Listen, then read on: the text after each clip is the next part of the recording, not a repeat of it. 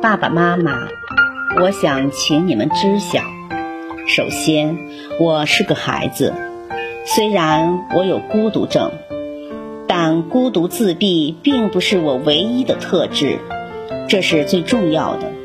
我知道，我有时容易失控，但请你们努力确定我情绪失控的因素。当我出现发怒、崩溃、发脾气或类似这种状况时，其实我比你们还要害怕。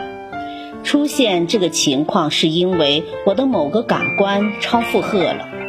如果你们找出让我失控的原因，那么将会避免这种情况的发生。